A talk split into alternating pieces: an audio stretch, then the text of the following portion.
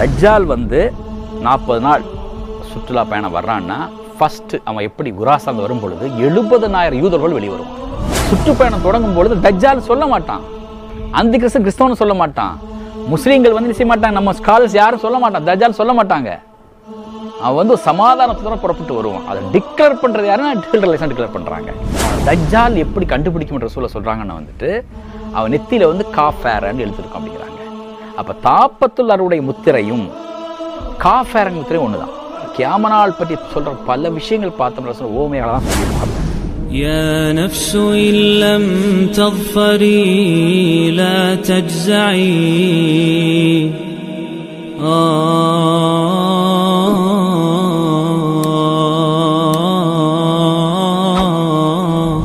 الحمد لله الحمد لله رب العالمين والصلاة والسلام على رسول الأمين وعلى آله وصحبه أجمعين. அவுது பில்லாஹி மின ஷைத்தானி ரஜீம். பிஸ்மில்லாஹி ரஹ்மான் ரஹீம். ரப்பி ஸ்ரஹிலி சத்ரி ஒசிர்லி அம்ரி வஹுல்தன் மில்லிசான் எஃப் கவு கவுலி. கண்ணியத்திற்குரிய எல்லாம் வல்ல அல்லாஹுவின் நல்லடியார்களே, அஸ்ஸலாமு அலைக்கும் வரஹமத்துல்லாஹி வரகத். அல்லாஹ்வுடைய உதவியினால் கியாமனாளுடைய அடையாளங்கள் பற்றி சிறு தலைப்புகளில் பல விஷயங்களை நாம் எடுத்து வைத்தோம். அந்த அடிப்படையில் இன்றைய தலைப்பு ஈசா அலைஹிஸ்ஸலாம் அவர்களும் தஜ்ஜாலுடைய நேரடி மோதல் பற்றிய சம்பவத்தை நாம் எடுத்து வைக்கின்றோம். நோயம் இப்னு ஹம்மாத் ரலியல்லாஹு அன்ஹு அறிவிக்கக்கூடிய ஹதீஸானது ஹிதாபுல் ஃபித்ன் அறிவிக்கக்கூடிய ஹதீஸ். தஜ்ஜால் வரும் முன்பு 6 காரியங்கள் நடக்கும் என்று அல்லாஹ்வுடைய திருத்தூதர் நபிகள் நாயகம் ஸல்லல்லாஹு அலைஹி வஸல்லம் சொன்னதாக சொல்லியிருக்கிறார்கள். எனது மரணம், பைத்துல் முகத்தாஸ் வெற்றி கொள்ளல், தாவூன்னு சொல்லக்கூடிய கொள்ளை நோய், ஒவ்வொரு குடும்பத்திலும் ஃபித்னா நுழைதல், செல்வம் பெருகுதல், ஒருவருக்கு 100 பொற்காசல் கொடுக்கப்பட்டாலும் கூட திருப்தி அடையாத தன்மை, ஷாம் சிரியாவில் ஃபித்னா தொடங்குதல். இந்த 6 காரியங்கள் நடந்துவிட்டால் தஜ்ஜால் வெளிப்போடான்னு சொல்லக்கூடிய ஹதீஸானது கிதாபுல் ஃபித்னில் வருகிறது. இதே கருத்தை கொண்ட ஹதீஸானது புகாரிலும் வருகிறது. அங்கு என்ன சொல்லப்படுகிறது சொன்னால், கியாமனாவுடைய அடையாளங்களாக 6 காரியங்கள் சொல்லப்பட்டிருக்கிறது.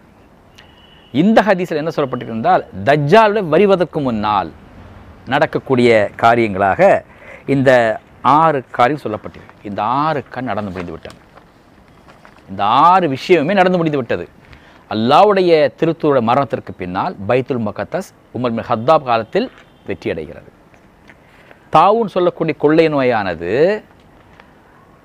உமர் பின் ஹத்தாபுடைய காலகட்டத்திலேயே, ஆட்சியின் காலகட்டத்திலேயே ஷாமில் தொடங்கி சைனாவிலிருந்து எகிப்து, எகிப்திலிருந்து கான்ஸ்டன்டினோப்பிளுக்கு அந்த பிளேக்னு சொல்லக்கூடிய கொள்ளை நோயும் வந்து சென்று விட்டு 200 ஆண்டுகள் அந்த கொள்ளை நோய் இருந்தது. மிக முக்கியமான ஷஹாபாக்குள்ள வஃபாத்தாக இருக்கின்றார் அந்த கொள்ளை நோயிலே.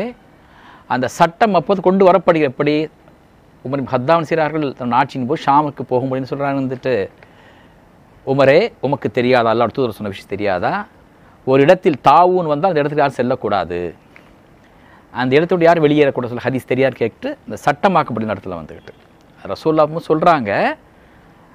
ஆனால் உமர் பின் ஹத்தாப் காலத்தில் சரி சட்டம் அமுலாக்கப்படுகிறது. இந்த மாதிரி இருக்கும் பொழுது அப்போ தாவூன்னு சொல்லக்கூடிய கொள்ளை நோய் வந்தது சென்றது. அதுக்கு பின்னாடி ஸ்பானிஷ் புழு வரைக்கும், இன்றைக்கி கொரோனா வரைக்கும் வந்துருச்சு.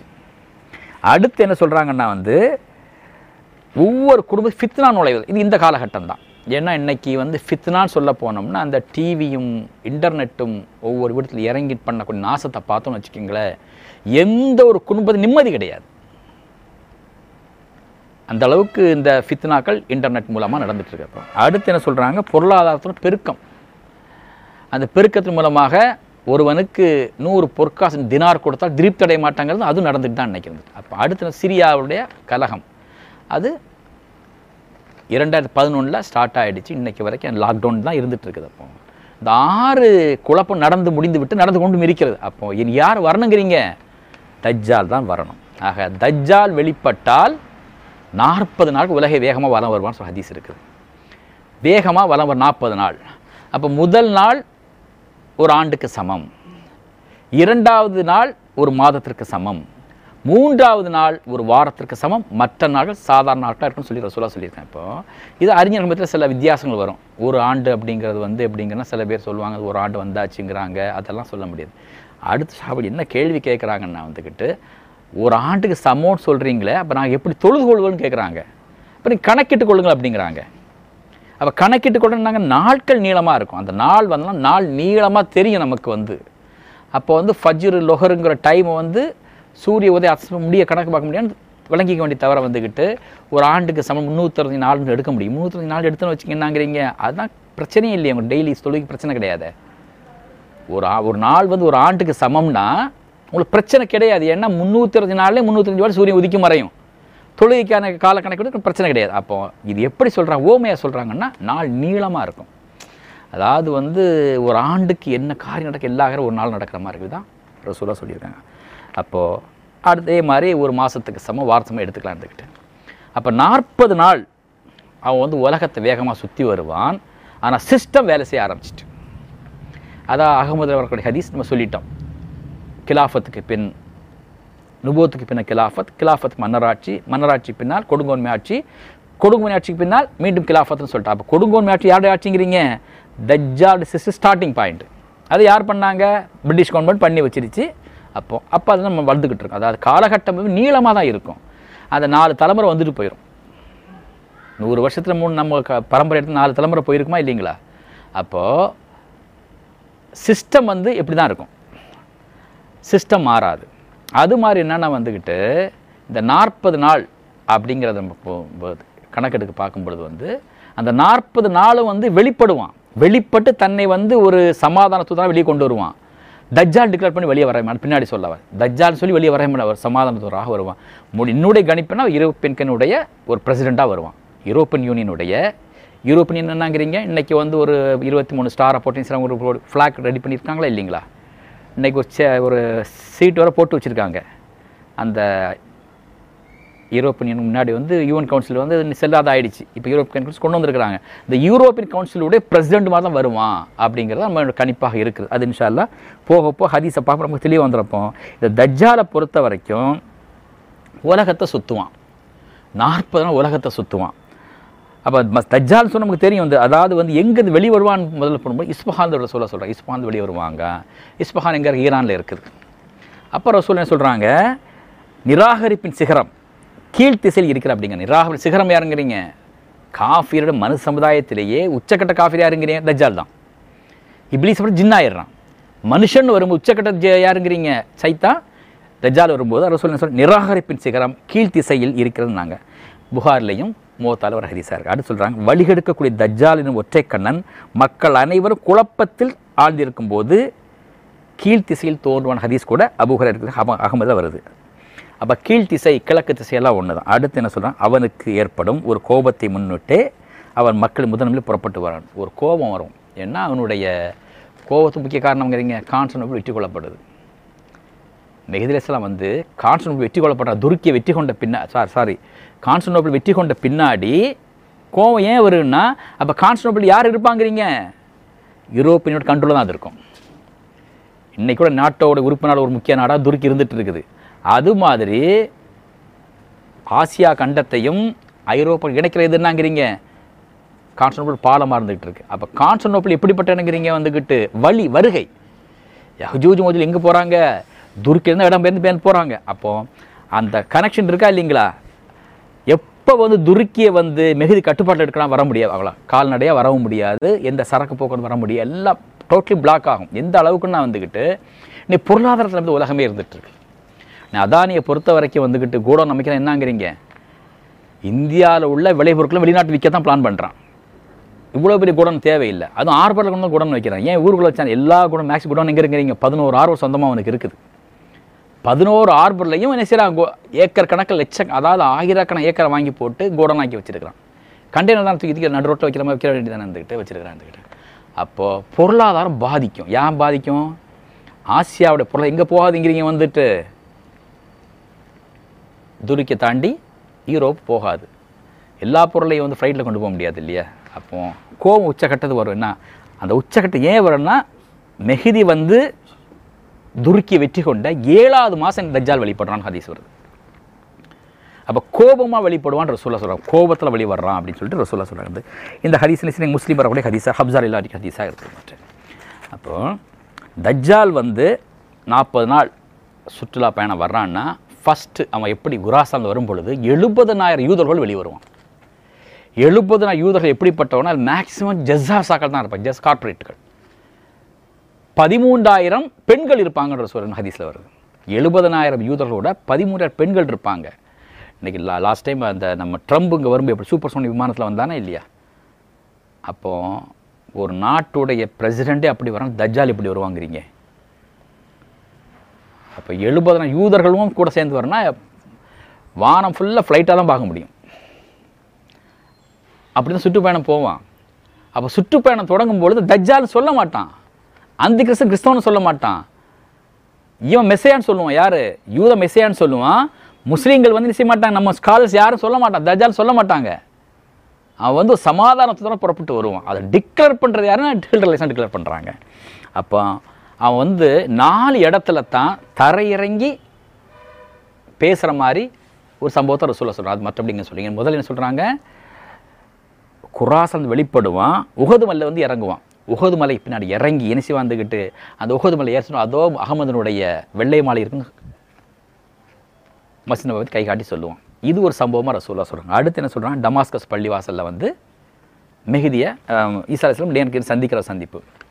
அடுத்து என்னென்னா, பம்ரிகநாத்துங்கிற இடத்துல வந்து தாவளம் போட்டு இன்றைக்கி தஜ்ஜால் பேலஸ்னு பேலஸ் கட்டியிருக்காங்க இல்லையா, அங்கே வந்து ஆட்டம் பாட்டம் கொண்டாட்டம் எல்லாம் இருக்கும். ஏன்னா வந்து அந்தளவுக்கு அங்கே ஒரு கொண்டாட்ட நிகழ்ச்சியாக தான் இருக்கும். அந்த இடத்துல சபைக்கு யார் போகிற ஹில்ட்ரலெக்ஷன் போகிறாங்க, அதெல்லாம் தான் சொல்ல வரேன். அப்போது லூத்தில் வந்து அவன் கொலை செய்யும் போது இடத்துல தரையில் நிற்கிறான், பம்ரிகநாத்தில் தரையில் நிற்கிறான், உஹது மேலே தரையில் நிற்கிறான்,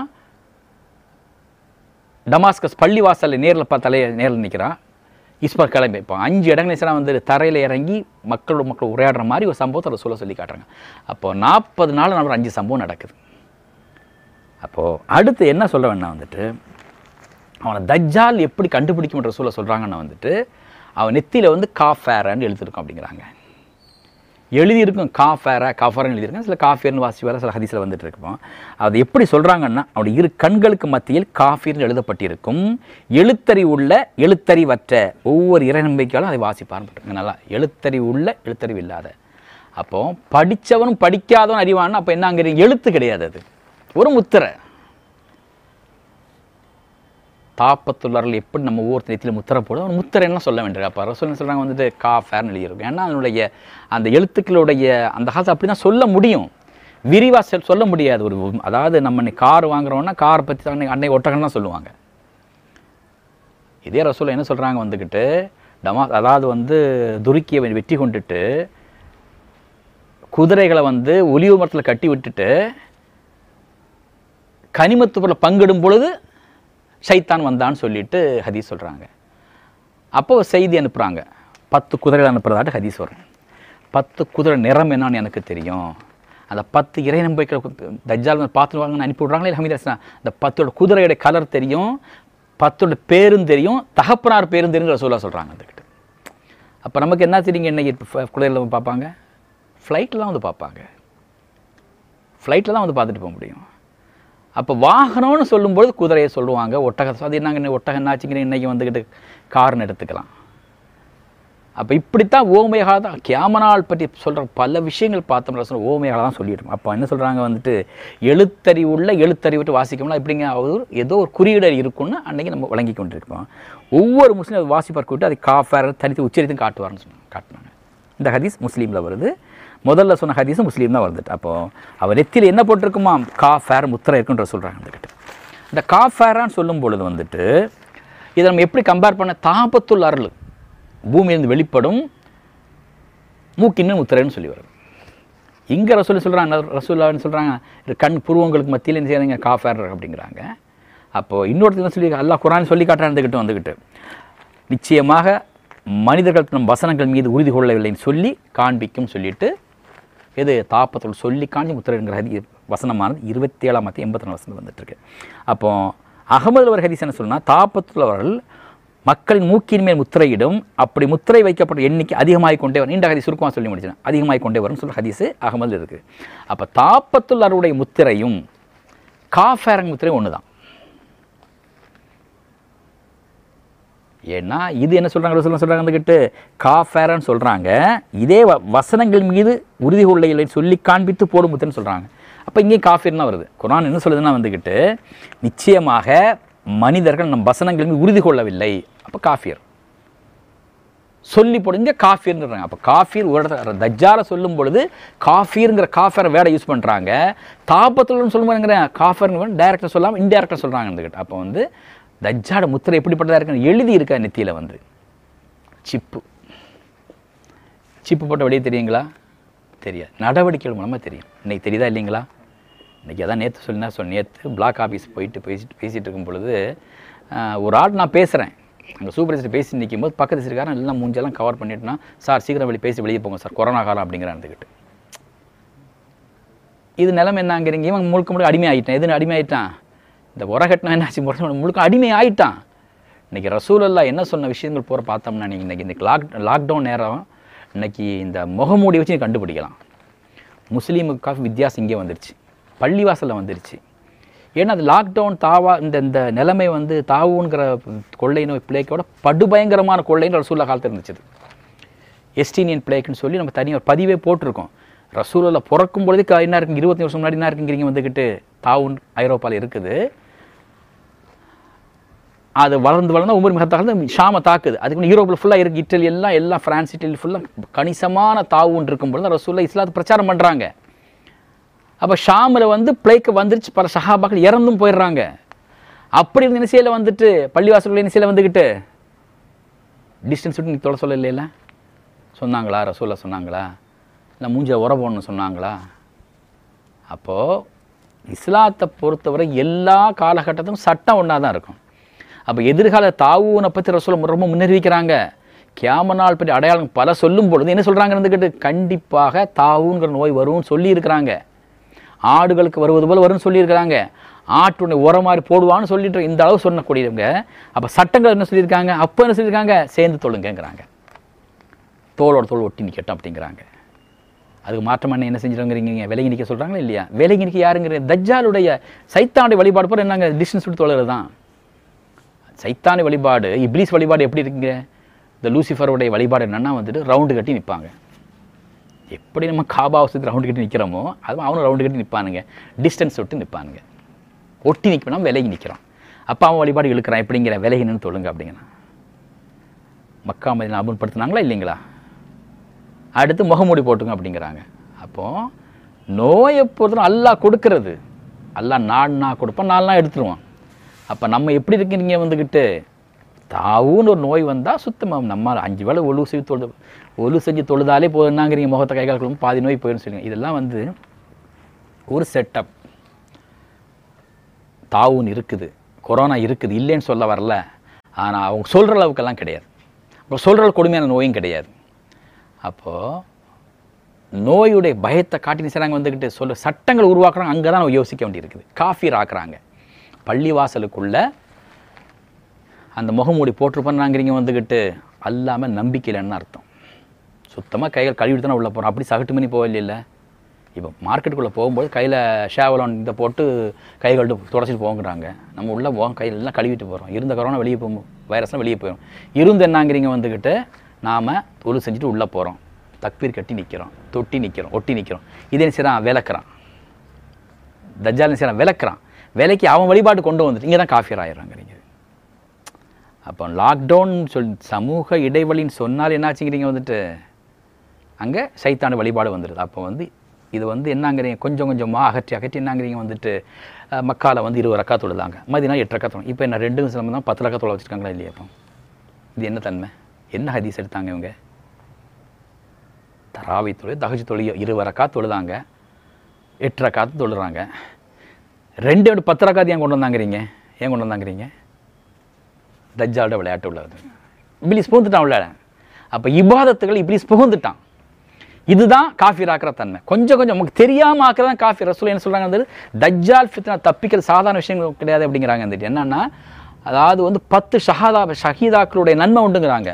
கேமராளுக்கு முன்னால் தஜ்ஜால் ஃபித்னா தப்பிக்கிறாங்க இல்லையா, 10 ஷஹீதாக்களுடைய நன்மை உண்டுங்கிறாங்க. அப்புறம் யாரை சொல்ல எங்கள் ஷஹீத், ஆமாம் உங்கள் ஷஹீதை 10 ஒருத்தர் ஷஹீதான நன்மை 10 ஷஹீதான நன்மை இதில் உண்டுங்கிறாங்க. வந்துக்கிட்டு தஜ்ஜால் ஃபித்னா தப்பிக்கிறது அப்படிங்கிற அப்போ எவ்வளோ முக்கியம்னு மறைச்சு பாருங்கள். வந்துக்கிட்டு அப்போது இந்த தாவூன் மூலமாக வரக்கூடிய எந்த சட்டங்கள் போட்டாலும் இல்லைங்கிறீங்க நம்மளும் விளக்குற விஷயங்கள். அப்படி விளக்குற விஷயத்தில் முக்கியமான எங்கே கொண்டு விட போகிறான்னு சொல்ல போனோன்னா முத்திரையில் கொண்டு விடுவான். முத்திரையில் விட்டால் எல்லாம் ஆட்டோமேட்டிக்காக ஃப்ரீ பண்ணிடுவான். அப்போது காஃபேராங்கிற முத்திரை எப்படியோ அதுதான் தாப்புத்தில் போடக்கூடிய முத்திரைங்க நான் விளங்கிக்கிறேன். அடுத்து என்னென்னா வந்துட்டு இன்றைக்கி அவங்கள கிறிஸ்டின்ஸ் 666 சொல்லுவாங்க. எந்த பொருளையும் வாங்க வைக்க முடியாங்கிற படிச்சிருப்போமா இல்லைங்க. சிறியவர்களுக்கும் குழந்தைகளுக்கும் முதியவர்களுக்கும் போடப்படும் அந்த எண் முத்திரை போடப்படும். அது இல்லை என்று வாங்க விற்க முடியாது. ரசூல் அதாவது ரசூல் தெளிவாக சொல்லிட்டாங்க. காஃபிருடைய அந்த தாப்பத்தோட மூக்கில் முத்திரையிடும். காலம் செல்ல செல்ல அதனுடைய எண்ணிக்கை அதிகமாகும். ஒருவனோட ஒட்டகம் வாங்கும் பொழுது யாரிடம் ஒட்டகம் கேட்கும் பொழுது மூக்கின்மே முத்திரையிட்ட வாங்கணுங்கிற ஹதீஸ் தெளிவாக சொல்லிட்டேன். அப்போ பிஸ்னஸ் பண்ணுறதா இருந்தால் மூக்கின் முத்திரைனா அப்போ எல்லா விஷயங்களையும் சிப்பு ஒட்டாங்கிறீங்க வந்துக்கிட்டோமோ அந்த நேரத்தில் இழக்க வேண்டியிருக்கு. ஒரு பெரிய ஒரு கடை வச்சுருக்கோம் சூப்பர் அப்படின்னா கண்டிப்பாக வரக்கூடியவன் சிப்பு முகமூடி போட்டால் உள்ளே வரணும்னு சொல்கிறாங்களா இல்லையா, அது மாதிரி நாங்கிறீங்க சிப்பு ஓட்டினா உள்ளே வரணுங்க. அப்போ உள்ளே நம்ம சிப்பு ஒட்டிகிட்டு இருக்கணுமா இல்லையா, அப்போ நம்மளால் நடத்த முடியாது. ஒரு மூமி நினைச்ச முடியாது, ஒரு சூப்பர் மார்க்கெட் நடத்த முடியாது, ரோட்டில் பழம் வாங்குற கூட பழ வியாபாரம் பண்ண முடியாது. அப்போ வியாபாரங்கள் பண்ண கடுமையாக ஏன்னா ரசூல் ஒட்டகத்தை பற்றி சொல்கிறாங்க, வியாபாரத்தான் சொல்கிறாங்க. அப்போது காலம் போக போனாங்கிறீங்க வந்து கடுமையாக இருக்கும். அந்த கடுமையை தப்பிக்கிறது துவா தான் நம்மளால் செய்ய முடியாது.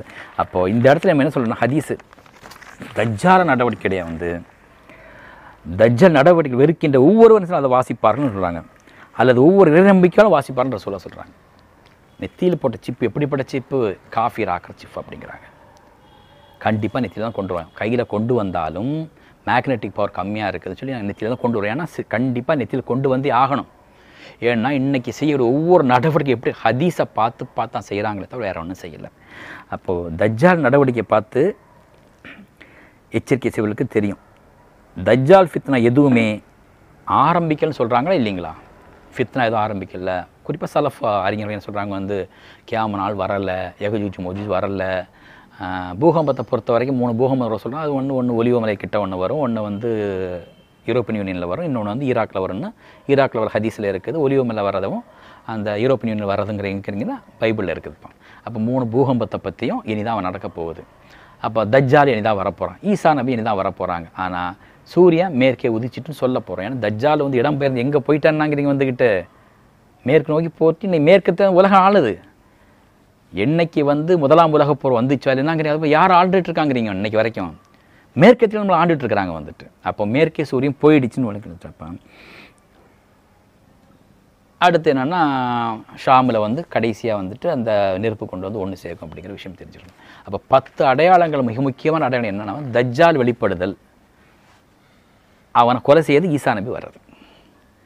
அப்போ தஜ்ஜாலை பொறுத்த வரைக்கும் உலகத்தில் 4 இடத்துல நிற்பான்னு சொன்னாங்களே, அதில் வந்து முக்கியமாக என்னென்னா பமரிக்கநாத்தில் வந்து இருக்கும்போது நாங்கள் அந்த என்ன நடக்கும்னா இந்த ஆட்டம் பாட்டம் நடக்கும்னு சொல்ல வர்றேன். இந்த எப்படி சொல்கிறாங்க, புகாரில் ஒரு ஹதீஸ் வருதுன்னா தௌஸ்குல பெண்களின் புட்டங்கள் துல்கலாசா கடவுள் சிலை சுற்றி அசையாதவரை மறுமை நாள் வராது அப்படிங்க. அப்போது தௌஸ்குல பெண்கள் புட்டங்கள் துல்கலாசா கடவுள் சிலையை சுற்றி சுற்றி வராது, டான்ஸ் ஆடுவாங்க, அந்த நாள் வராத வரைக்கும் கேமரா வராங்கிறாங்க. துல்கலாசன் அறியாமை காலத்தில் தௌஸ்குல பெண்கள் வழிபாடு சிலையாகன்ற சொல்கிற ஹதீஸ்னா புகார் ஹதீஸ், புகாரில் வருது. இன்றைக்கி அது என்ன நடக்குதா இல்லைங்களா, இன்றைக்கி வந்து மதினா வரைக்கும் என்னாச்சுங்கிறீங்க வந்துட்டு பார்லெல்லாம் கேப்ரே டான்ஸும் பெல்லி டான்ஸும் போட ஆரம்பிச்சிட்டாங்க. இன்றைக்கி ரவிசங்கரோ ஏதாவது மீட்டிங் போட்டாங்க ஆட தானே செய்கிறானுங்க. காஃபியில் முக்கியம் ஆடுறது தானே, ஆடுறது பாடுறது அப்படிங்கிற. அப்போ எங்கே நம்ம பமரிக்கநாத்தில் அவன் டென்ட் அடிச்சிருப்பானா இல்லையா, யார் தஜ்ஜாலு அங்கே தாவளமும் தங்கியிருப்பான். தங்கியிருக்குமே நடக்கு இதுதான் நடந்துகிட்ருக்கோம். அப்போ ஹதீஸை மேட்ச் பண்ணி ஆகணும் இல்லை. கேமனாளுக்கு முன்னாடி அந்த தௌஸ்குல பெண்கள் மாதிரி ஆடுற ஆட்டம் துல்கலா சுற்றி ஆடுற மாதிரி யார் சுற்றி ஆடி ஆகணும், தஜ்ஜாலை சுற்றி ஆடி ஆகணும். இன்றைக்கி ரவிசங்கராக இருந்தாலும் சரி, வேறு வந்து நம்ம அந்த பையன் ஒரு எங்கேயோ போயிருக்கிறானே பாஸ்போர்ட்லாம் வச்சுட்டு இருக்கிறானே ஜக்கி வாசுதேவாக இருந்தாலும் சரி, இந்த அவன் பேர் பிரேமானந்த நித்யானந்தா வந்து எல்லாம் அவங்கள ஆட்டம் சைத்தான் நிகழ்ச்சின்னா ஆட்டம் தான், எல்லாமே ஆட்டம் தான். அப்போ இவன் என்ன ஆட்டம் தான் கொண்டு வருவான். யார் கொண்டு வருவாங்கிறீங்க? தஜ்ஜாலை பொறுத்தவரை ஆட்டம் கொண்டு வந்து ஆகணும். ஏன்னா அதான் ரசூலுல்லாஹி வந்துட்டு அப்போது அப்படி ஆடு மனுஷா மதியத்து பெண்கள் பார்க்க ஓடுவாங்க. இன்றைக்கி பெண்கள் விரும்பி பார்க்க நிகழ்ச்சி என்னென்னு நினைக்கிறீங்க? டிவி எடுத்துனாங்கிறீங்க. இந்த விஜய் டிவி பார்த்தா ரொம்ப ரசிகர்கள் பெண்கள் இருப்பாங்க. எப்படி இருக்காங்க? அந்த அவங்களுக்குள்ளே மாற்றி மாற்றி இந்த லேடிஸ் நிகழ்ச்சி நடத்துகிறாங்களா இல்லைங்களா? அந்த பொண்ணு இந்த புருஷனோட பொருந்த புருஷனோட மாற்றி மாற்றி, அதாவது வந்து ஒரு கலகலப்பான ஒரு இந்த கதைகளுக்கு காலகட்டம் போயிடுச்சு. அதாவது டைம் பாஸ்க்காகவே நினைச்சாங்க வந்துட்டு இந்த மாதிரி டான்ஸ் ஆடுறது, ஆட்டம் பாட்டு பாட்டம் பாடுறது. இன்றைக்கி ஒரு கொண்டாட்டம் வச்சுருங்க. இந்த மாதிரி நாங்கிறீங்க வந்துட்டு கேமரா ஆட்டம் நாள் வரும் அப்படிங்கிறாங்க சொல்கிறாங்க. அது எங்கே வருங்கிறாங்க? மதீனாவில் வருங்கிறாங்க. அது எப்படி சொல்கிறாங்கன்னா வந்து மதீனத்து பெண்கள் தஜ்ஜாலை பார்க்க ஓடுவார்கள், அவ்வீட்டு ஆடவர்கள் அவர்கள் வீட்டில் வைத்து கட்டி வைப்பார்கள். ஹதீஸ் இருக்குது. தஜ்ஜாலை பார்க்கறது ஓடுவாங்க. ஏன்னா சும்மா தஜ்ஜாலை பார்க்க ஓட மாட்டாங்க. அந்த நிகழ்ச்சி இசை நிகழ்ச்சின்னு வைப்பாங்களா இல்லையா, அதை பார்க்க வேகமாக ஓடுவாங்கிறது ஹதீஸாக சொல்கிறாங்க. அப்போ ஆம்பளைங்க போகாதுன்னு சொல்லி வைப்பாங்க, அதை மீறி போவாங்க. ஹதீஸாக நமக்கு விட்டுட்டோம். அடுத்து தஜ்ஜால் முஸ்லீமில் ஒரு ஹதீஸ், மிகப்பெரிய ஒரு ஹதீஸ் என்ன சொல்லுதுன்னா வந்துக்கிட்டு தஜ்ஜால் புறப்பட்டு வரும் பொழுது இறை நம்பிக்கையால் ஒருவர் அவனை நோக்கி செல்வார். அப்போது அவரை ஆயுதமேந்திய தஜ்ஜாலை பாதுகாப்பு படை எதிர்கொண்டு எங்கே செல்கிறார் என்று கேட்பார்கள். அப்போது அந்த மனிதர் இப்போது புறப்பட்டிருக்கும் அந்த மனிதனை நோக்கி செல்கிறேன் என்பார். அவர்கள் நம் இறைவனை தஜ்ஜாலினை நம்பவில்லையான்னு கேட்பாங்க. யார்? தஜ்ஜாலை பார்க்க அந்த பேலஸுக்குள்ளே யார் போகிறாங்க? ஒரு அது ஹில்ருன்னு சொல்கிறாங்க. ஹில்ரு அலைஹிஸ்ஸலாம் போகிறாங்க. போகும்போது தடுக்கிறாங்க. தடுத்து என்ன சொல்கிறாங்க? நீ யார்? நம் கடவுள் நம்பலையான்னு கேட்கும்போது என்ன சொல்லிட்டு அடுத்து ஹில்ரு சொல்கிறாரு, நம் இறைவன் யார் என்று தெரியாததல்ல அப்படின்னு கேட்குறாரு. ஆனால் அடுத்தது சோல்ஜர்ஸ் என்ன சொல்கிறாங்கன்னா, இவரை கொல்லுங்கள். அப்போ சோல்ஜர்ஸில் ஒருத்தன் சொல்லுவான், உங்கள் இறைவன் யாரையும் தானின்றி கொல்லக்கூடாதுன்னு உங்களுக்கு தடை விதிக்கவில்லையான்னு. அப்போ தஜ்ஜாலை பொறுத்தவரை யாரும் கொல்லக்கூடாதுன்னு சமாதான தூதனாக வந்துட்டுருக்கான். அவன் போர் செய்ய மாட்டான், போரே செய்ய மாட்டான். சமாதானப்படுத்த சமாதான தூதன் வந்துட்டு இருக்கும் பொழுது அவனின்றி யாரும் கொலை செய்வது கட்டளை. அவன் கொலை செஞ்சு அவனுக்கு அதிகாரம் இருக்குது. அவர் சொன்னால் கொல்லலான்னு சொல்லும் பொழுது அவர் சட்டம் போட்டிருக்கார் கொல்லக்கூடாதுன்னு. ஏன் கொல்லலான்னு கேட்கும் பொழுது அப்போது அந்த வீரர் அந்த மனிதர் தஜ்ஜாலை கொண்டு செல்வார்கள். அந்த இறை நம்பிக்கை தஜ்ஜாலை காணும் மக்களே, இவன் தான் அல்லாஹ்வின் தூதர் குறிப்பிட்ட தஜ்ஜாலாவான்னு சொல்லுவோம். அப்போ எங்கே நடக்குது? பமரிக்கனாத்தில் நடக்குது, அந்த பேலஸில் நடக்கிற சம்பவம். இவன் தான். ஏன்னா ஒவ்வொரு சம்பவத்தையும் சொல்லும் ரசூலுல்லாஹி சொல்கிறாங்க, அந்த இடத்த சொல்லும் அந்த பாயிண்ட்ஸ்கள் இருக்குது. உஹதுமல்ல வந்து அடையாளம் தான் காட்டுறாப்புல, பமரிக்கனாத் தங்கிடுறாப்புல வந்துக்கிட்டு. பமரிக்கனா மதினாவிலிருந்து 7.5 கிலோமீட்டரில் இருக்குது, 7.5 கிலோமீட்டரில் இருக்கக்கூடிய பமரி பேலஸ் இன்னைக்கு வந்து தஜ்ஜால் பேலஸ்னு வச்சுருக்கிறாங்க வந்துக்கிட்டு. அப்போ அவர் என்ன சொல்கிறார் வந்துக்கிட்டு, மக்களே இவன் தான் அல்லாஹ்வுடைய தூதர் குறிப்பிட்ட தஜ்ஜாலாவான்னு கூறுவான். அப்போ தஜ்ஜாலுக்கு கோவம் வந்துடும். ஏன்னா அது வரைக்கும் சமாதானம் வந்தேன் தஜ்ஜால் சொல்லிட்டியா அப்படின்னு வரும் பொழுது எங்கள் உலகத்தில் வந்து அங்கேயே எங்கள் தாவளம் போடணும்னு நினச்சி பாருங்கள். மதீனா என்ன பெரிய பிஸ்னஸ் ஏரியாவா? கிடையாது, இபாதத் பண்ணுற இடம். அப்போ தஜ்ஜா டார்கெட் யார்? முஸ்லீம்களும் இஸ்லாம் தான் டார்கெட்டு. அப்போது உடனே தஜ்ஜாலின் உத்தரவின் பேர் அவன் பிடித்து கொண்டு வர அடிக்கப்படுவார். தஜ்ஜால் சொல்லுவான், என் மீது நீ நம்பிக்கை கொள்ளையன்னு கேட்கும் பொழுது ஹில்ரு சொல்லுவான், நீ பெரும் பொய்யன் மசீகாவான், பின் இவரை கொல்லுங்கள் என்பான். இருகூறாக அறுத்து கொள்வார்ன்ற சொல்கிறாங்க. பிறகு அந்த உடலை எழு என்பான். அவர் எழுந்து நேராக நிற்பார். அப்போ அவருடைய தன்னுடைய சகாக்களை சொல்லுவான், நான் கொண்டுட்டு உயிர் கொடுத்தேன் பார்த்தேன், நான் கடவுளேன்னு கேட்பாங்க. அப்போ இதை கேட்டு ஜிகிலியன் சேர்ந்துட்டு தஜ்ஜால் இப்போது நம்பிக்கை கொள்கிறாயா அப்படின்னு கேட்கும்போது ஹில்ரு சொல்ல, உன்னை பற்றி இன்னும் கூடுதலாக அறிந்து கொண்டேன் மக்களே, இவன் இவ்வாறெல்லாம் செய்வதால் இவனை இறைவனை நம்பிவிடார்கள் என்று இவன் எனக்கு பிறகு மக்கள் எவரையும் எதுவும் செய்ய முடியாதுன்னு ஹில்ரு சொல்கிறார்.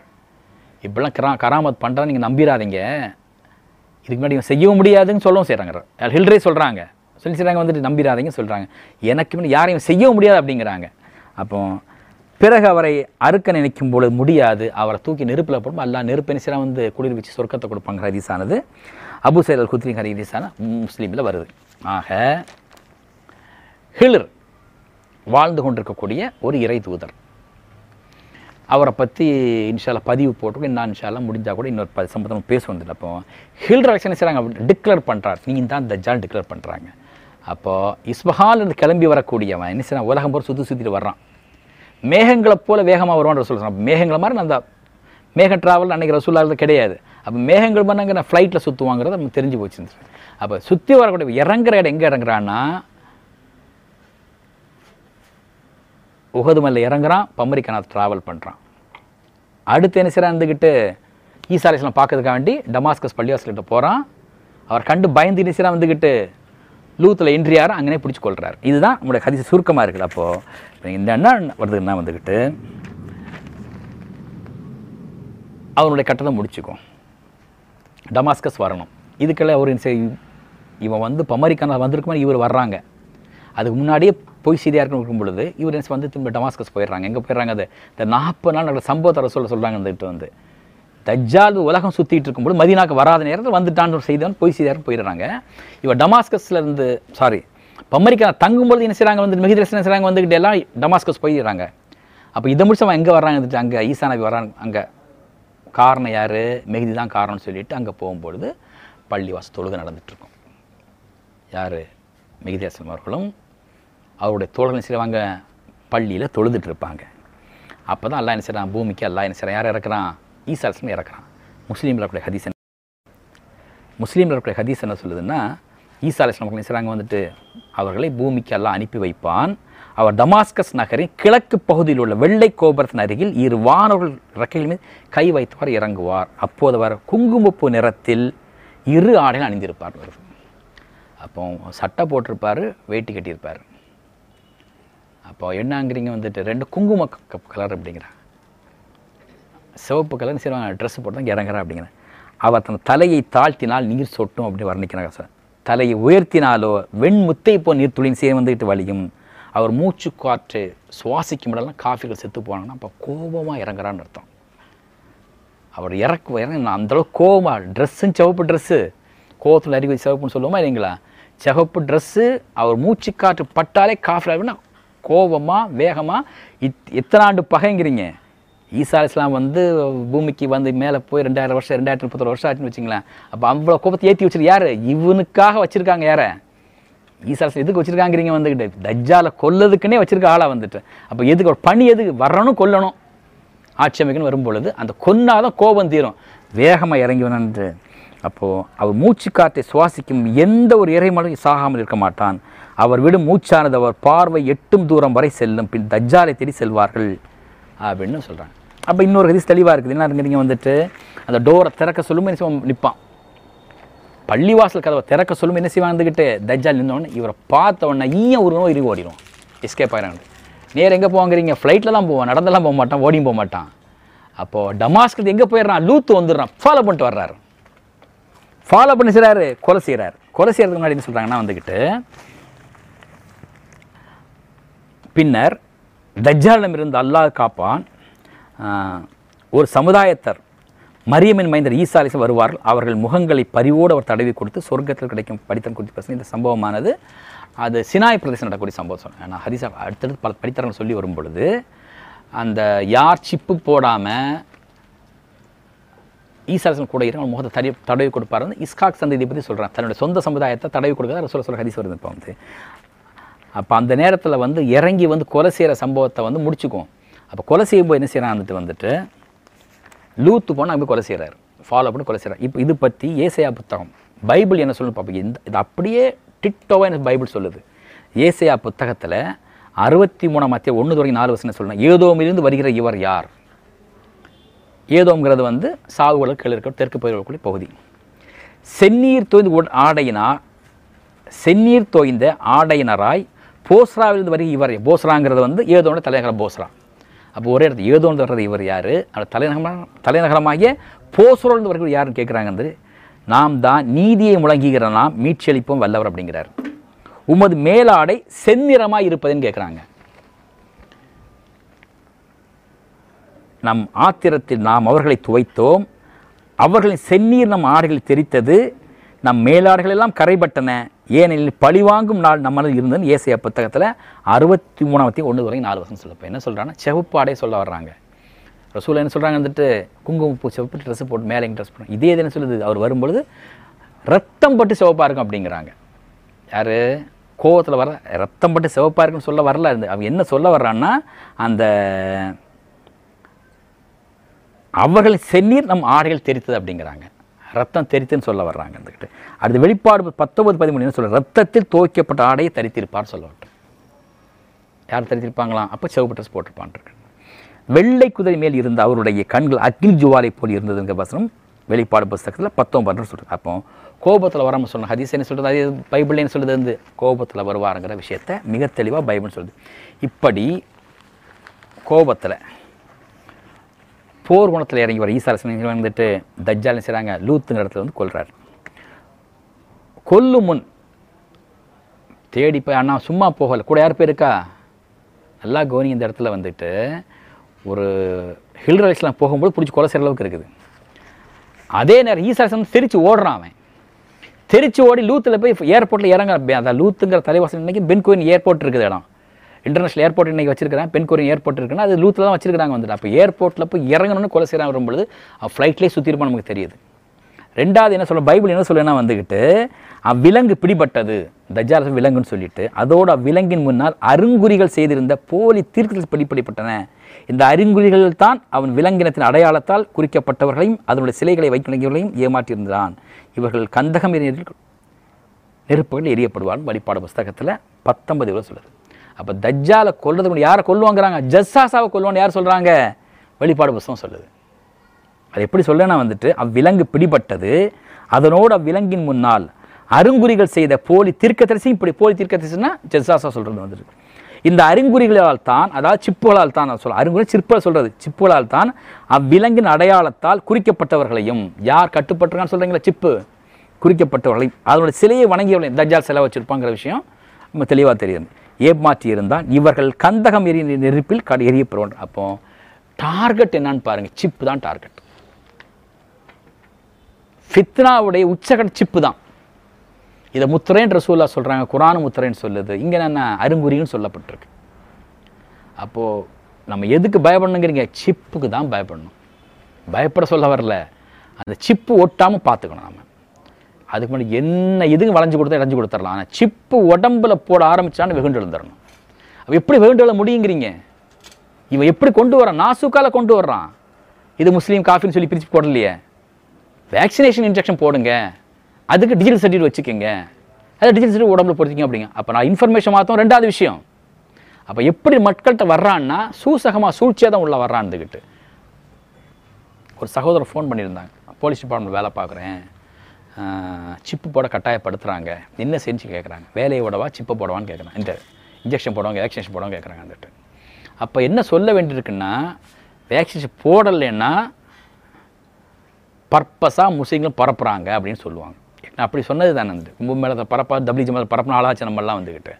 அப்படி இருக்கும்போது போடவான்னு கேட்கும்போது போட்டுக்குங்கன்னு தான் சொன்னேன், போட்டுக்குங்க, உடம்பை பார்த்துக்குங்க.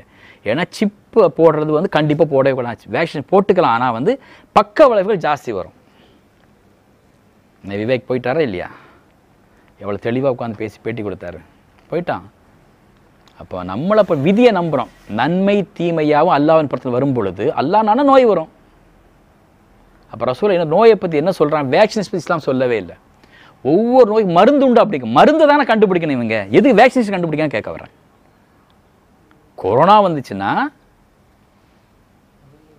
கொரோனா வந்து இன்ஜெக்ஷன் போட்டு குணமாகணுமா வேண்டாமா, அதையும் கண்டுபிடிக்கல இவங்க இது வரைக்கும். அதை பற்றி யாரும் பேச இந்த பத்திரிகை யாரும் பேசுறது இல்லையே.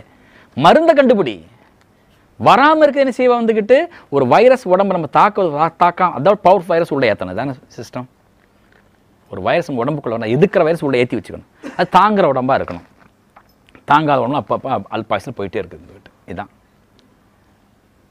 அந்த வைரஸுக்கு எதிர்ப்பு வைரஸ் எது நோய் மருந்து கண்டுபிடிக்க வேண்டாமா.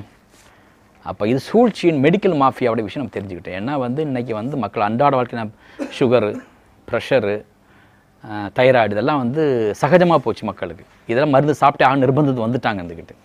அதை மாதிரி மெடிக்கல் மாஃபி இன்னொரு வருமானம் என்னங்கிறீங்க வந்துட்டு, இந்த வேக்சினேஷன் போட்ட பின்னாடியும் அந்த கொரோனா வளர்ச்சி அடைஞ்சிட்டு தானே இருக்கும் அது சொல்கிறாங்கல்ல, அது புரோட்டீன் பர்சன்ட்லேருந்து கூட்டிக்கிட்டு ஒவ்வொரு இதுவும் அது வளர்ச்சிக்கிட்டே இருக்கும்னு போது வளர்ச்சிக்கு ஏற்ற மாதிரி நாங்கிறீங்க நம்மளோட பாடி இம்ப்ரூவ் பண்ணிட்டே இருக்கணும், பூஸ்ட் பண்ணுற இன்ஜெக்ஷன் போட்டுக்கிட்டே இருக்கணும். அப்போது இந்த இன்ஜெக்ஷன் வருஷத்துக்கு ஒருக்க வரும், 6 மாதத்துக்கு ஒருக்க வரும், அப்புறம் 3 மாதத்துக்கு ஒரு மாதத்துக்கு ஒருக்க இன்ஜெக்ஷன் போட்ட நிலைமைக்கு கொண்டு வந்துடுவோம். அப்போ இருக்கிற பணத்தை பிடிங்கி விட்டு போயிட்டே இருப்பேன். அப்போது வேக்சினேஷனை பொறுத்து எப்படிப்பட்டதுன்னா வந்து நம்ம சமுதாயம் வந்து மிக தெளிவாக வேக்சின் எதுக்கத்தான் செய்யணும், அது சைலண்டாக எதிர்த்தாகணும்.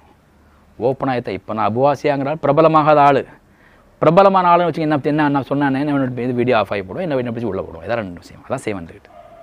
நான் அவ்வளோ பெரிய பாப்புலர் ஆள் கிடையாது, ஏதோ நம்ம பாப்புலர் ஆளான பிஜேஎஸ் எஸ்கேன்னு வச்சுக்கோங்க சொல்லுவாங்களே, இப்படி முஃப்தி உமர் ஷெரீப் என்ன செஞ்சார்?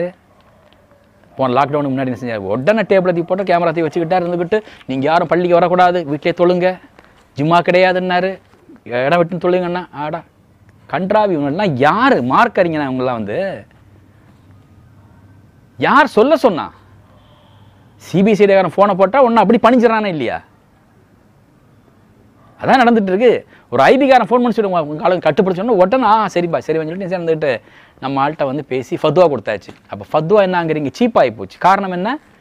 சலஃபறிஞனுடைய வாய்த்திமிருன்னு சொல்லுவோமா இல்லையா? அந்த வாய்த்திமிரில் என்னாச்சு? சமுதாயம் நாரடிச்சுட்டு நினைக்க வந்துட்டு இருக்காங்க. இருந்துக்கிட்டு நானும் ஒரு காலம் சலஃபி தான், இல்லைன்னு சொல்ல வரல, திருந்தி மீண்டு வந்துட்டோம் வேற ஒன்று இருந்துக்கிட்டு. அப்படி தான் அன்றைக்கி ஊரில் 2-3 பள்ளியை கட்டி விரலை சவிக்கிறதுக்கும் கை காட்டுறதுக்கும் இடுப்பில் கை கட்டுறதுக்கும் அஞ்சில் கட்டுறதும் தர்க்கம் பண்ணுறதே சமுதாயம் தொலைச்சாங்களே 40 வருஷமாட்டு. அடுத்த பாயிண்ட் என்ன கிடச்சிருக்கு? இந்த வேக்சினேஷன் கிடச்சிருக்கு இன்னைக்கு.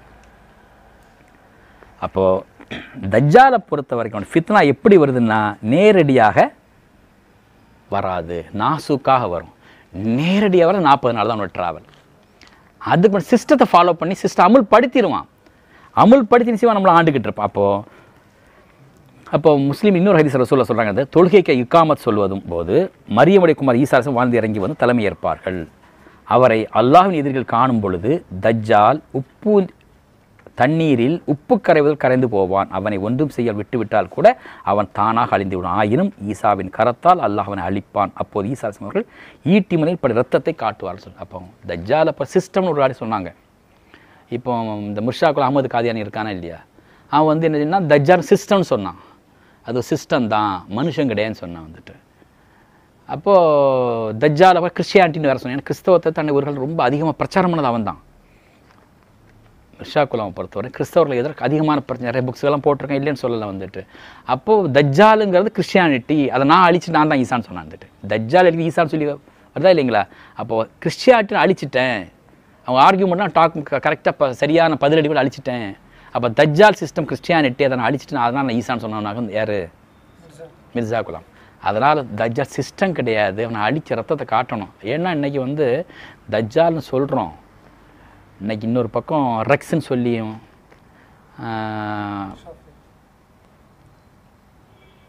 மனுஷன் ரோபோட்டு சோஃபியா அது பொம்பளை இது ஆம்பளை ரெக்ஸ்ன்னு சொல்லுவாங்க. ரெக்ஸ் எல்லாம் கண்டுபிடிச்சி வச்சுருக்காங்கன்னா மனுஷனை மாதிரி கண்டுபிடிச்சி வச்சுருக்கானா இல்லையா? அதை மாதிரி அங்கங்கே நிச்சயமாக வந்து தஜ்ஜாலை மாதிரி டூப்ளிகேட் செஞ்சு வைப்பான். அப்போ இது நான் கொண்டு ரெக்ஸ் மாதிரி உள்ள ஆள் அல்ல, ஒரு ரோபோட் அல்ல, உண்மையான தஜ்ஜால் கொண்டு காட்டுறது நான் ரத்தத்தை காட்டுறேங்கிறத வந்து இன்னும் ரத்தத்தை காட்ட அற்புதமாக காட்ட அவசியம் அவருக்கு இல்லையிருந்து. அப்போ ரத்தத்தை காட்டுன்ற ரசூலுல்லாஹ் சொல்கிறாங்க. அப்போ வந்து தஜ்ஜாலுடைய அந்த வேகம் எப்படின்ற ரசூலுல்லாஹ் சொல்கிறாங்க, அந்த தஜ்ஜால் காற்று விரட்டி செல்லும் மேகமல் பூமியில் வேகமாக சுற்றி வருவான்.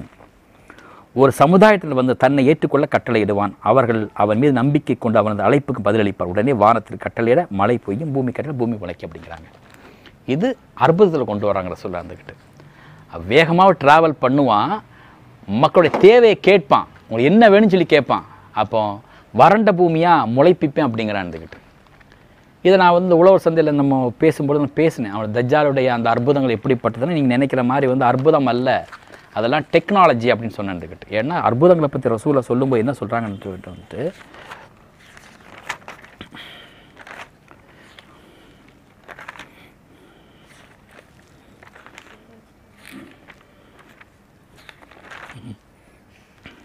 சரி, அதாவது ரசூலில் ஒரு அல்லாஹ் குர்ஆன்ல சொல்கிற வசனத்தை மறந்துட்டு வந்துட்டு என்ன சொல்கிறான், அல்லாஹ்ன்ட்டு வந்துட்டேன் அற்புதங்கள் கொடுத்து ஏற்றுக்க மாட்டான் அப்படிங்கிறாங்க. இந்த மக்கள் அற்புதங்களை ஏற்றுக்க மாட்டாங்க அப்படிங்கிறான். அப்போது தஜ்ஜாலுடைய அற்புதத்தை ரசூல் அப்படி தான் சொல்கிறாங்க, இந்த டெக்னாலஜி அற்புதம்னு சொல்கிறாங்க. ஏன்னா அன்றைக்கி அது நடக்கிற காரியம் கிடையாது. இன்னைக்கு ஹார்ப் சிஸ்டம் மூலம் மழையை பொய்விக்க முடியும், அன்னைக்கு மக்களுக்கு விளங்குமா? அது அற்புதம் தான் சொல்லி ஆண்டுட்டு வந்துட்டு. அப்போ ஹார்ப் மூலம் விளைவிக்கிறது, மழையை வரவழைக்கிறது, அந்த கெமிட்ரைல்ஸ் மூலமாக வந்து ஃப்ளைட்டில் வந்து வர்ற புகை மூலமாக வந்து என்ன செய்யறது, அந்த வைரஸ்களை ஏற்றிக்கிட்டு இன்னைக்கு கொரோனா உண்டாகவும் செய்யலாங்கிறீங்க வந்துக்கிட்டு, பூமி வறட்சி ஆக்கவும் முடியும், அந்த மாதிரி செய்ய முடியும். இதில் யார் செய்வாங்கிறீங்க வந்துக்கிட்டு தஜ்ஜால் செய்வது இன்றைக்கி செஞ்சுட்டு இருக்கிறாங்க. அப்போ சிஸ்டம் இன்றைக்கி அமுல் ஆகிடுச்சு, அவனுடைய சிஸ்டம் இன்றைக்கி என்ன ஆச்சுங்க, அதுதான் மரசு கையெழுத்து போட்டு வந்தாப்புல. அன்றைக்கி குளோபலைஸ்ன்னு சொல்கிறது என்னங்கிற உலகத்தில் உள்ள நான் கண்காணிப்போம், ஹெச்எல்எம் கம்ப்யூட்டர் சொல்கிறோமா இல்லைங்களா? அது மூலம் உலகத்தில் எல்லாத்தையும் நான் கண்காணிப்பது சைட் போர்டு அப்படின்னா கையெழுத்து போட்டேன் யார்? நரசிம்மரம் கையெழுத்து போட்டாப்புல. அது உங்களுடைய ஒரு நாட்டில் உங்களுடைய அனுமதி நாங்கள் வந்து கெமிட்ரைல்ஸ் பண்ணுவோம், ஃப்ளைட்டை விடுவோம், அங்கே வந்து கெமிக்கலை வந்து இறக்குவோன்னா அதுக்கும் கையெழுத்து போட்டாப்புல இருந்துக்கிட்டு. ஹார்ப் மூலமாக சேர்ந்து நாங்கள் வந்து மழையை கொண்டு வருவோம். அதாவது யூரோப்பியன் யூனியனோ அல்லது உலகத்தில் வல்லரசு எதுவாக இருந்தாலும் சரி, இன்னொரு நாட்டின் மீது, நேச நாட்டின் மீது என்ன செய்யலாங்கிறீங்க, அத்துமீறி எதையும் சில அனுமதி உண்டு அப்படிங்கிறாப்புல. அப்போ இன்றைக்கி வந்து இங்கே உள்ள ஒருத்தனை வந்து சேட்டலைட் மூலம் பார்த்துடலாம். நம்ம என்ன செஞ்சிட்டோம் அப்படி தெரியுமா இல்லைங்களா?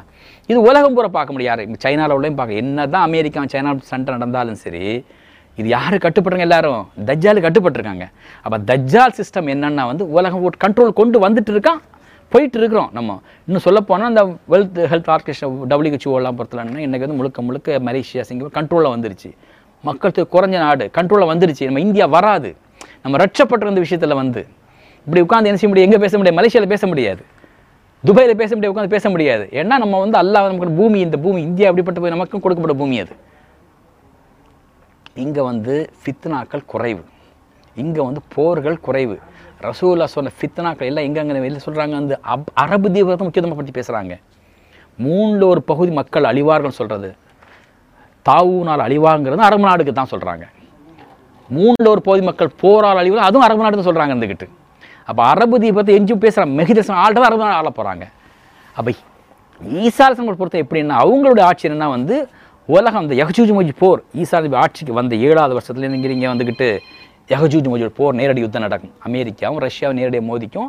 அழிஞ்சு போன பின்னாடி தான் நாங்கள் இங்கே வந்து உலக போரே இல்லைங்கனாலும் வந்து ஈசா நபியுடைய அந்த சமாதான வாழ்க்கை வாழ முடியும். அது எப்படி வாழ முடியும்னா, அப்போது 2 பக்கம் போஸ் அடிக்கும்போது நாங்கள் இங்கே வந்துட்டு நேசரால் ஒன்று இருக்கா இல்லையா, அதில் சாட்டப்படி யார் கட்டுப்பட்டுங்கிறீங்க, ஈசா நபி கட்டுப்பட்டோம். இந்தியா யார் கட்டுப்படும், ஈசா நபி கட்டுப்பட்டு ஆகத்தான் வேணும். ஏன்னா பெட்ரோல் அங்கே இருந்தால் வந்தாகணும் இருந்துக்கிட்டு. அப்போ நம்ம தேவைகள் வந்து இன்னொரு நாட்டு போகும்போது நாங்கிறீங்க வந்துக்கிட்டு இப்போ சண்டை போடுறதும் சலசலப்பு இருக்குது. சண்டை போட ஆள் இல்லைன்னு என்னங்கிறீங்க வந்துக்கிட்டு நிச்சயமாக ஆட்டோமேட்டிக்காக உலகம் முறையாக கட்டுப்பாட்டில் வரங்கிறீங்க, ஈசா நபி கட்டுப்பாட்டில் வரும். அப்போ தஜ்ஜாலை பொறுத்த வரைக்கும் இந்த பூமியில் சுற்றி வந்து இறுதியில் மரியமுடமன் ஈசா அவர்களை அல்லாஹ் பூமிக்கு அனுப்புவான். அவர் டமாஸ்கஸ் நகர் கிழக்கில் வெள்ளை கொண்டு இறங்கி 2 வானர்கள் மீது கைவிட்டு இறங்குவார்கள். அப்போது ஒரு குங்குமப்பு நேரத்தில் 2 ஆடை அணிந்திருப்பான் வருது. அவர் தம் தலையை தாழ்த்தினால் நீர் சொட்டு வலியும், தலை உயர்த்தினால் வெண்துளி வலியும். அவரை நெருங்கும் எந்த ஒரு இறைநிராகழிப்பும் சாகாமல் இருக்க மாட்டான். அவர் விடும் மூச்சான பார்வை எட்டும் வரை கொல்லும் ஹதீஸ் முஸ்லீமில் வருது. இதே விஷயத்தை எனது தெசலோனியர் புஸ்தகத்தில் 2 புஸ்தகத்தில் 2 அத்தியாயம் 7 தொடங்கி 10 வருஷம் என்ன சொல்லுதுன்னா, உலகில் உள்ள தீமைகள் எல்லாம் கடவுளுக்கு எதிரானதே, உலகில் உள்ள தீமைகள் எல்லாம் கடவுளுக்கு எதிரானதே, மறைவில் செயல்பட்டு அது உலக முடிவை முன்னறிவிக்கும். அக்கிரமத்தின் மறைவான ஆற்றல் ஏற்கனவே செயல்படுகிறது.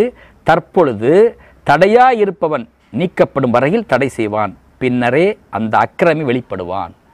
அப்போ வழிபட முன்னாடி எல்லாம் நடந்துடும் அப்படிங்கிறாப்புல, எல்லா சிஸ்டமும் அந்த அக்கிரம் வெளிப்படும் நடந்துடும் அப்படின்னு சொல்லிட்டு ஆண்டவர் தன் வாயினால் அவனை அழித்து விடுவார் அப்படிங்கிறார். யாரை? தஜ்ஜாலை சொல்கிறது. அதை ரசூல் மூச்சு காட்டுப்பட்டால் அழிஞ்சு போன்ற ரசூலை சொல்கிறாங்க இருந்துக்கிட்டு வந்து. இதை டெசலோரி புக் என்ன சொல்லுதுங்கிறீங்க, ஆண்டவர் தன் வாயினால் அவனை அழித்து விடுவார், அவர் வரும்பொழுது தன் பிரசன்னத்தால் அவனை தொலைத்து விடுவார். அவரை பார்த்தா என்ன செஞ்சால் ஆட்டோமேட்டிக்காக அந்த தஜ்ஜால் ஒழிஞ்சுப்போம் அப்படிங்கிற. சாத்தான் வல்லமையோடு அவன் வருவான், எல்லா வகையான போலி அறிகுறிகளையும் அற்புதங்களையும் வல்லமையும் செய்து காட்டுவான். அழியப் போகிறவர்களுக்கு கேடாக அநீதியான ஏமாற்று செயல்களையெல்லாம் நடக்கும், ஏனெனில் அவர்கள் தங்களுக்கு மீட்பை தரக்கூடிய உண்மையின் மீது அன்பு கொள்ள மறுத்தனர்கிறார். அப்போது தஜ்ஜாலை பற்றி தெளிவாக தசன் புக்கில் என்ன சொல்லிக்கிட்டு வந்துட்டான், வருவான் சைத்தான் துணையோடு வருவான். ஆண்டவர்னா யார்? இயேசு கிறிஸ்து சொல்கிறாங்க இருந்துக்கிட்டு. அவர் வந்து சிவார் அழிப்பாருங்கிற விஷயத்தையும் தெசலோனியர் புக்கு சொல்லி காட்டுந்துட்டு. அப்போது அடுத்து யோவேல் புஸ்தகத்தில் என்ன சொல்லிட்டுனா, பரலோகத்திலிருந்து இறங்கி வந்த இயேசு புற இனத்தார் நடுவில் இதை முழக்குங்கள், பரிசுத்த போருக்கு புறப்படுங்கள், வலிமை மிக்க வீரர்களை கிளப்புங்கள், போர் திறம் வாய்ந்த அனைவரும் திரண்டு வரட்டும்னு யோவேல் புஸ்தகம் சொல்லப்பட்டு. அப்போ தஜ்ஜாலை பொறுத்த வரைக்கும் வந்த ஒன்று அழிச்சோன்னு ஒரு போர் ஒன்று இருக்குது. லூத்தில் போய் அழிச்சொன்னாங்கிறீங்க வந்துட்டு ஒரு போர். எப்படிப்பட்ட போர்னா, அந்த போர் தான் இஸ்ரேல் வெற்றி கொள்ளக்கூடிய போர். டமாஸ்கஸில் இருந்து ஈசாசின் சிறாங்க யாரை துரத்தி வர்றாங்க? தஜ்ஜாலை துரத்தி வர்றாங்க. லூத்துங்கிற இடத்துல பென்குன் ஏர்போர்ட்டை ஒன்று கொலை செய்கிறாங்க. உள்ள என்ட்ரி ஆகலை, அங்கே கொலை செஞ்சுனாங்கிறீங்க. நடக்கக்கூடிய போர் உக்கிரமான போர் அப்படிங்கிறாங்க. மெஹிதி அல்சன் அவர்கள் தலைமையில் நடக்கூடிய போர் தளபதி யார் இருக்காங்கிறீங்க வந்துட்டு ஈசாரசிங் வந்து நடக்கிற போர் வந்து உக்கிரமாக இருக்கும். அந்த போரை பொறுத்த வரைக்கும்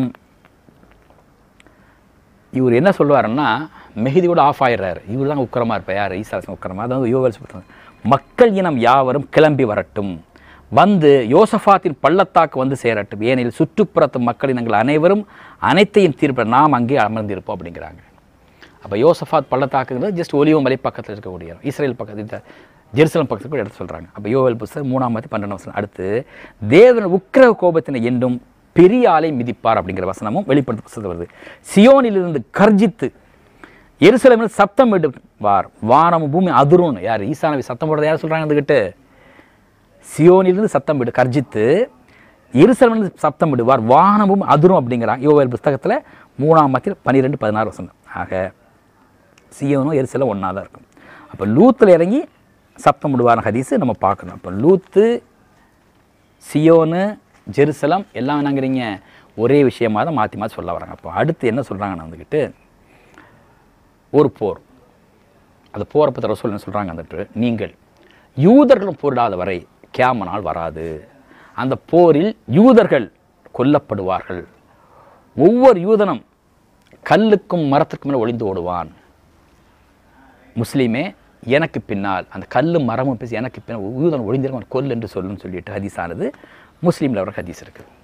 அப்போ இந்த ஹதீஸ் எப்படிப்பட்டதுன்னா, ஒவ்வொரு போர் கட்டம் கட்டமாக ரசூலா சொல்கிறாங்க. மெஹிர வழிவந்த உடனே சேரக்கூடிய போர், சிரியா வெற்றி கொள்ளக்கூடிய போர், அடுத்த போர் உள்நாட்டு ஃபுல்லாக எல்லாம் ஒன்றாக்குற போர், அது பெரிய பெரிய போர்கள் எல்லாம் ஆட்டோமேட்டிக் ஒன்று சேர்ந்துடும்.